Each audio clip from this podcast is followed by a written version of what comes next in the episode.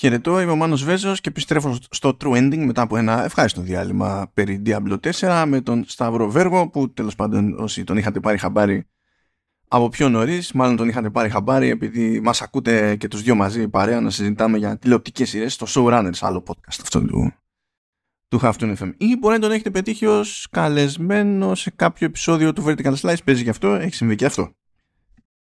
Τώρα για τον Diablo 4 προφανώς εκεί η συζήτηση ήταν στο στάδιο του preview, ας το πούμε έτσι. Τώρα επιστρέφουμε στα reviews που υποτίθεται ότι είναι το βασικό μέλημα του, του True Ending όταν δεν επιστρέφω από έκθεση που παίζει εκεί κακός χάμος από previews. Τέλος πάντων, δεν έχουμε πλήρες παιχνίδι αυτή τη φορά, έχουμε DLC, έχουμε και τέτοια. Τι, τι να γίνει. Δεν το κάνω πρώτη φορά στο True Ending. Αυτή τη φορά το DLC που μας απασχολεί είναι το The Tower of Doom με 4O. Ε, είναι στην ουσία το πρώτο DLC του Mario Rabbids Sparks of Hope το review του οποίου ήταν και το πρώτο πρώτο review review που τέλος πάντων χώρεσα μέσα στο χαμό πέρυσι στην αρχή της, της σεζόν και εντάξει, επειδή μιλάμε και για παιχνίδι Tactics που έχει πολλές λεπτομέρειες εκεί, πολύ μηχανισμό ένας πάνω στον άλλον και, και τα λοιπά, είχα ξεφύγει και τελείω νομίζω. Μου πήρε μία μισή ώρα εκείνο το, το παιχνίδι, ε, εκείνο το, το επεισόδιο. Εδώ το preview του μου είχε πάρει μισή ώρα. Που δεν είναι καν ανάγκη συνήθως, αλλά τέλος πάντων. Εντάξει, τι να γίνει. Όταν ξεφεύγω, ξεφεύγω. Και στο μιλητό είναι και πιο εύκολο να ξεφύγεις χωρίς να σου στοιχίζει και κάτι παραπάνω. Γιατί άμα καθίσεις και τα γράψεις όλα αυτά που χωράνε σε τόσο μιλητό σε κείμενο, ε, δεν ξέρεις ποιος θα πεθάνει πρώτος. Δηλαδή, εσύ το γράφεις, ενώ αυτό το διαβάσει, ε, ο σερβερ, κάτι τέλος πάντων, κάτι θα πάει. Tower of Doom όμως, Tower of Doom, είναι το πρώτο DLC που έχει και την εξής ιδιαιτερότητα. Σε αντίθεση με τα άλλα δύο DLC που έχει το μενού, αυτό ε, είναι αποκλειστικό για εκείνον που θα αγοράσει το Season Pass. Ενώ τα άλλα δύο θα πολλούνται και ξεχωριστά. Αυτό είναι ένα περίεργο λίγο πείραμα που σε μερικούς κακοφάνηκε, άλλοι περιμέναν να δουν τι εννοεί ο ποιητής κτλ. Και έχοντας δοκιμάσει τέλος πάντων το, το DLC, ε, δεν είμαι και εγώ σίγουρος ακριβώς πώ σκέφτεται το πράγμα η Ubisoft. Δηλαδή, μπορεί απλά και για εκείνη να είναι ένα πειραματάκι του στυλ. Όποιος έχει έτσι μια πρεμούρα να καταλήξει ε, σε κάτι πλήρες, ο κόσμος να χαλάσει, ό,τι και αν σημαίνει αυτό τέλος πάντων, εφόσον έτσι κι αλλιώς έχει επενδύσει στο Sparks of Hope, ε, πιο πιθανό να πει ότι τα δίνω στο Season Pass και αντί να πάρω δύο expansion τέλος πάντων, παίρνω δύο expansion και κάτι ακόμη, ένα εξτραδάκι και γλιτώνω και κάνα φράγκο και καλά στη σούμα.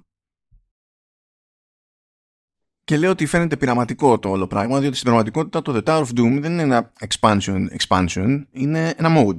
Και είναι ένα, ε, ένα mode που στην ουσία είναι τέλος πάντων κινείται στο πλαίσιο του λεγόμενου challenge mode.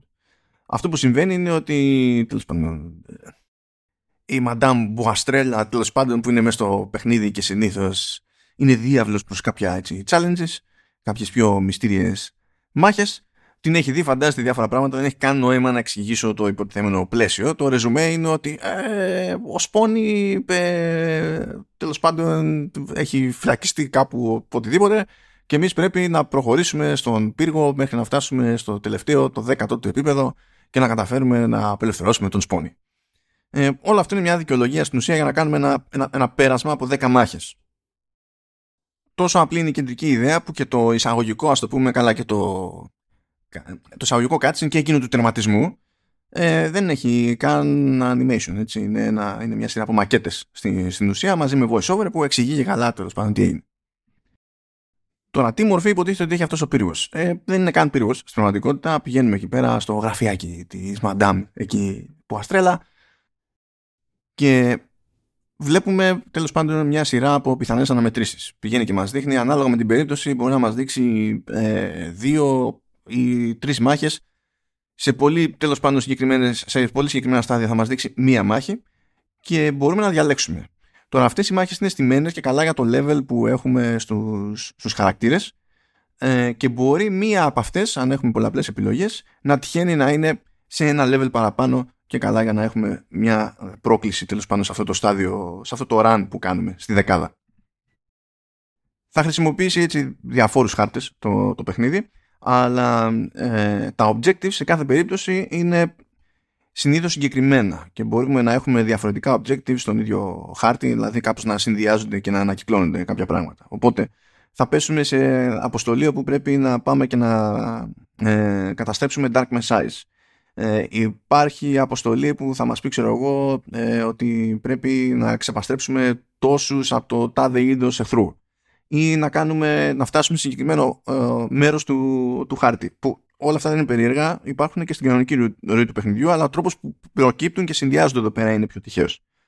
Α, φυσικά υπάρχει και, υπάρχουν και αποστολές που λέει ότι τέλος πάντων πρέπει να τους ξεπαστρέψετε όλους.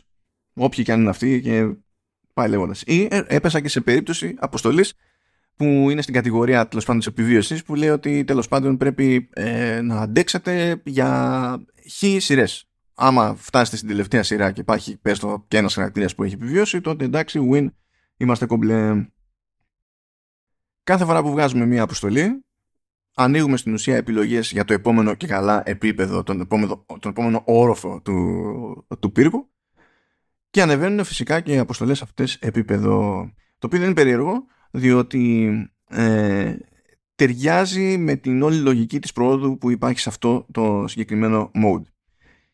Και εδώ είναι που θέλει λίγη εξήγηση παραπάνω. Γενικά η πρόοδος που έχει κάνει ο παίκτης ε, στην κανονική ροή του παιχνιδιού ως προς το, το, τα skill trees και το leveling κτλ και, και την απόκτηση και αναβάθμιση των sparks όλα μηδενίζονται, δεν μεταφέρονται.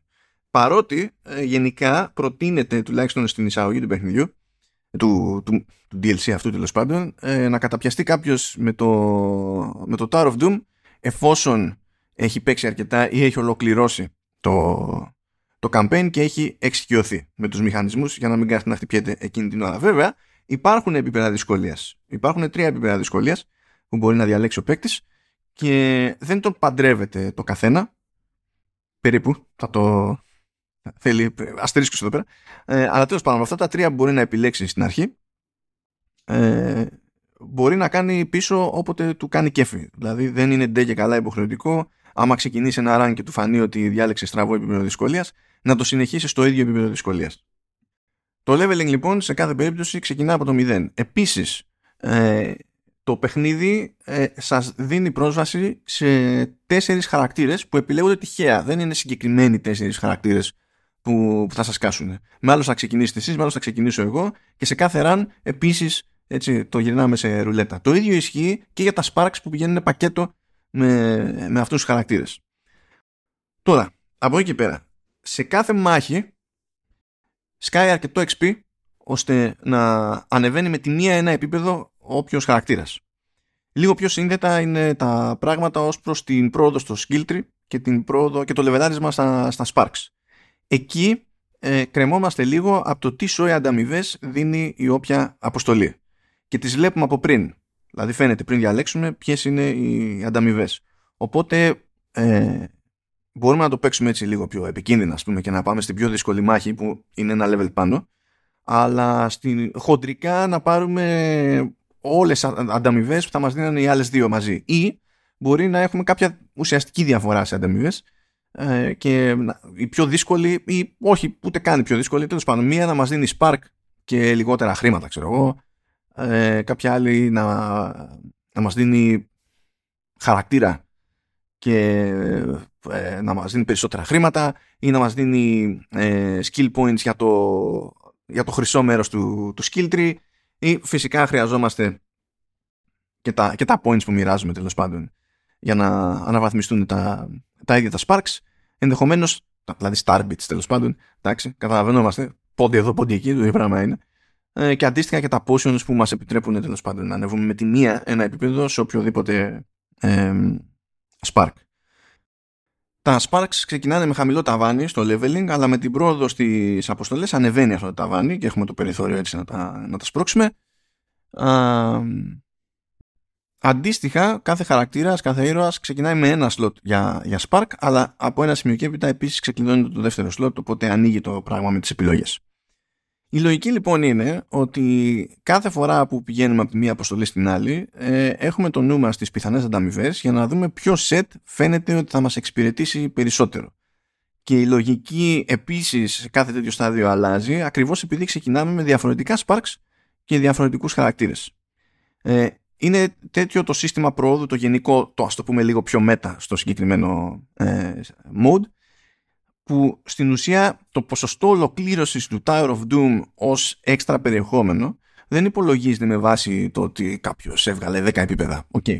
αλλά με βάση το πόσους ήρωες, πόσα, πόσα sparks και πόσα weapons, weapon skins καταφέρνει να ξεκλειδώσει με πολλαπλά runs. Έτσι βγάζει νόημα το ότι τέλος πάντων το Tower of Doom είναι ένα μάτσο από 10 μάχε στη, στην ουσία και περιμένει το παιχνίδι να περάσετε ξανά, ξανά και ξανά από αυτή, την, από αυτή τη δεκάδα ε, η οποία έτσι κι αλλιώς θα διαφέρει. Είναι σαν να λέτε ότι έχω βγάλει το campaign, δεν θέλω να παίξω ξανά το campaign, έχω εξερευνήσει ό,τι να εξερευνήσω, αλλά θέλω να πάρω τη δόση μου, βράδυ από Sparks of Hope. Οπότε παπ, κάθομαι εκεί πέρα, ξεπετάω κάτι μαχούλες και άντε γεια, προχωράμε κατά μία έννοια το τυχαίο της υπόθεσης απλώνεται και αλλού. Δηλαδή είναι έτσι.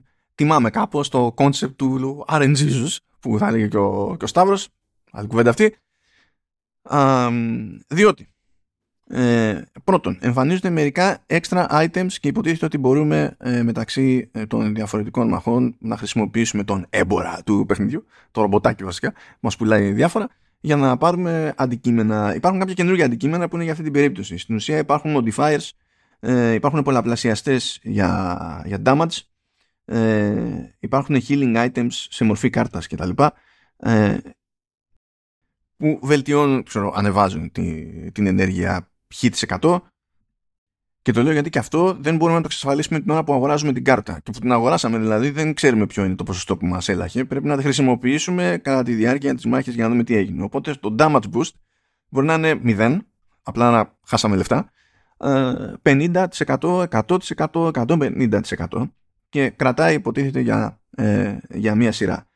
Ε, υπάρχει και damage reduction που, που μπορούμε να πάμε να αγοράσουμε ε, για πιο ειδικές περιπτώσεις μπορεί να μας ρίξει το damage 15, 30, 50 και 100% και αντίστοιχα έχουμε healing effect ε, healing card τέλος πάντων για 10, 50, 65 και 100% της ενέργειας. Όλα αυτά έχουν area of effect. Δεν είναι κάτι που χρησιμοποιεί ένας χαρακτήρας εκείνη την ώρα για την πάρη του.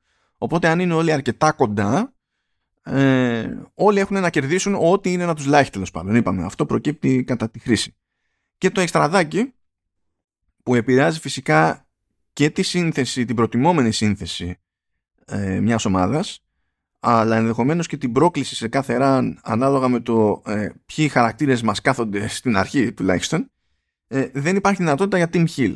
Υποτίθεται ότι μεταξύ αναμετρήσεων στην κανονική ροή του παιχνιδιού έχουμε το περιθώριο να κάψουμε χρήματα και να κάνουμε ομαδικό heal και να έρθουν όλοι να είναι jet έτοιμοι για την επόμενη μάχη. Δεν παίζει αυτό καθόλου.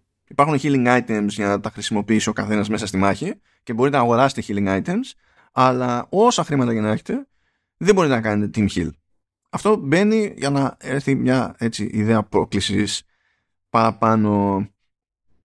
Επίσης, ε, μιας και λέμε για χρήματα, έτσι κάπως πρέπει να τα βγάλετε τα χρήματα. Τα χρήματα έρχονται και με την ολοκλήρωση αποστολών, δηλαδή είναι στι ανταμοιβέ των αποστολών. Τι να ξέρω εγώ, κέρδισες, πάρε αυτά τα χρυσά νομίσματα, πάρα πολύ ωραία. Αλλά γενικά σε κάθε ολοκλήρωση ε, αποστολής το παιχνίδι δίνει ε, ξανά τον έλεγχο στον παίκτη χρησιμοποιώντας τον τελευταίο χαρακτήρα που είχε πρόχειρο και στην ουσία πλημμυρίζει το, ε, το επίπεδο στο οποίο βρισκόμαστε με χρυσά νομίσματα.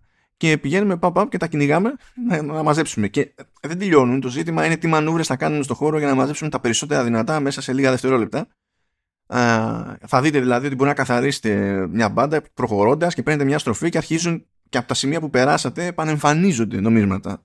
Το σύστημα δεν είναι πόσα υπάρχουν, καθαρά είναι το πόσα προλαβαίνουμε. Και γενικά είναι πολύ εύκολο να μαζέψετε πολύ φράγκο. Οπότε, ε, αν κάποιος δυσκολεύεται ουσιοδός ή παίξει έτσι πιο επικίνδυνα σε υψηλότερο βαθμό δυσκολίας, ε, είναι πολύ πιθανό να έχει αρκετό χρήμα ώστε να ε, το έχει σιγουράκι πως μπορεί να καβατζώσει τα διαφορετικά items από, το, από τον έμπορο.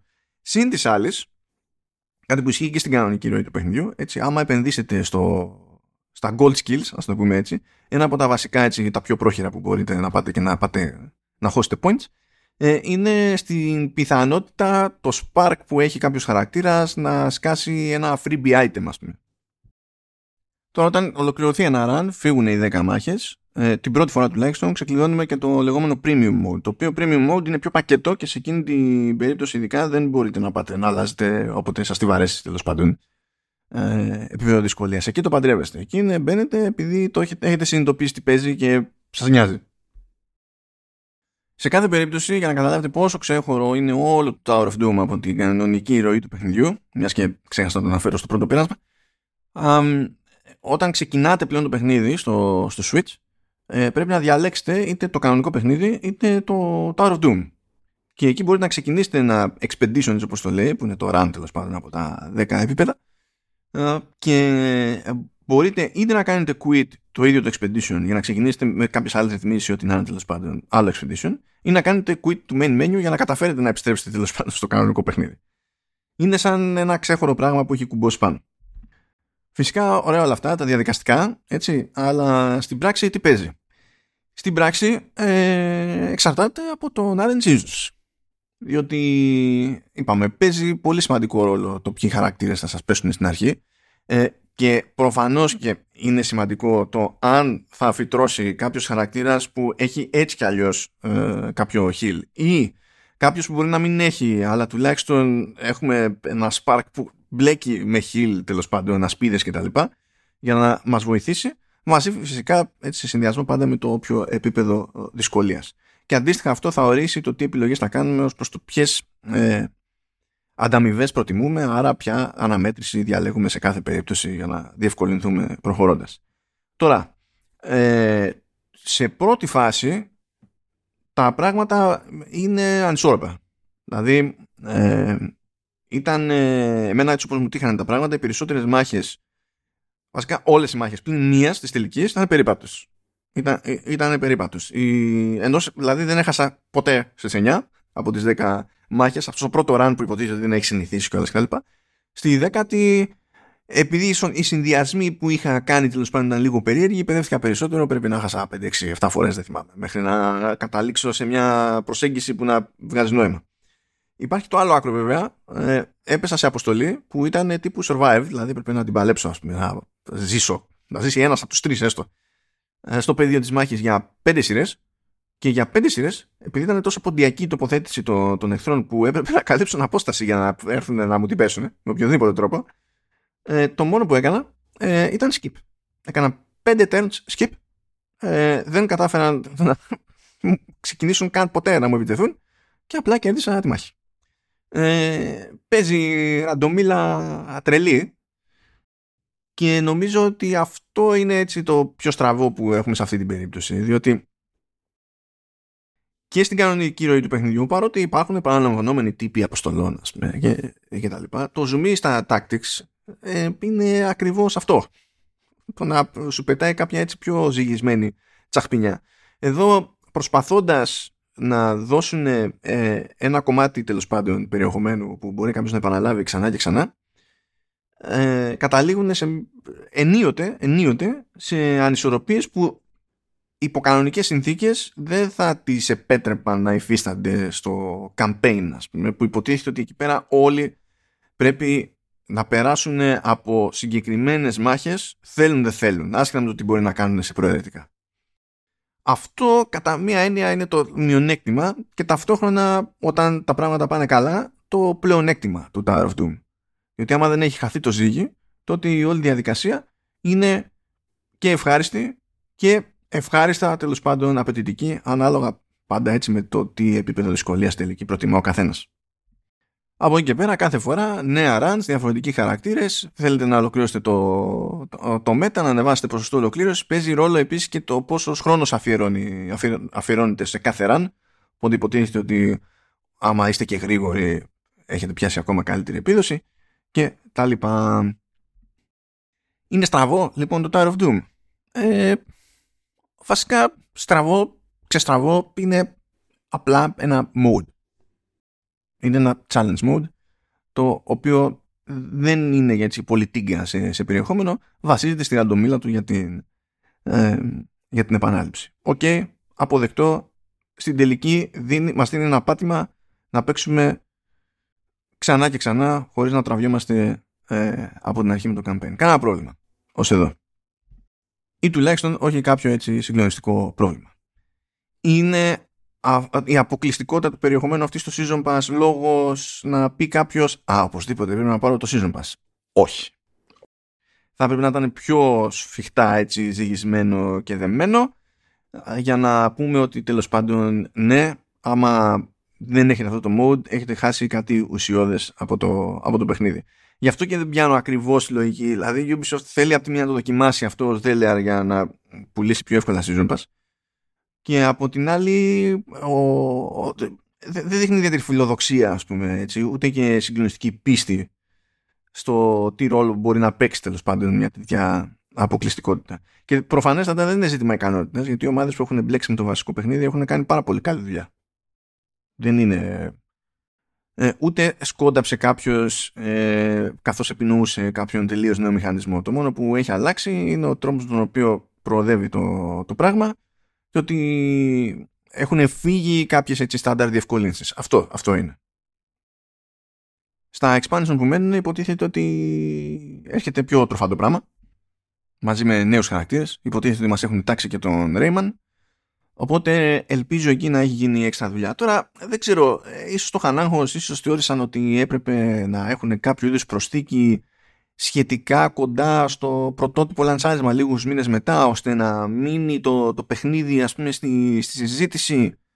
Ε, γιατί τέλος πάντων πολύ περιεχόμενο χώνεται ας πούμε σε παιχνίδια μόνο και μόνο για να φαίνονται ότι, να φαίνεται ότι υπάρχει κινητικότητα.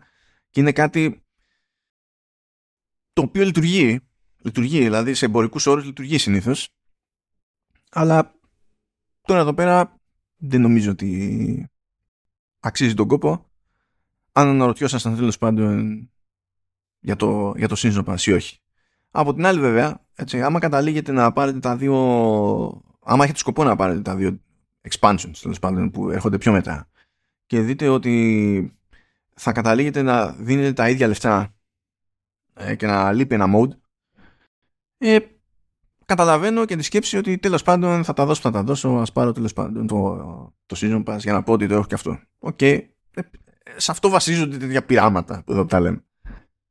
Αυτά για το Tower of Doom από μένα ήρεμα, απλά, όμορφα είναι ένα εξτραδάκι χαριτωμένο αλλά μέχρι εκεί. Από εκεί και πέρα κάνετε τα κουμάντα σας.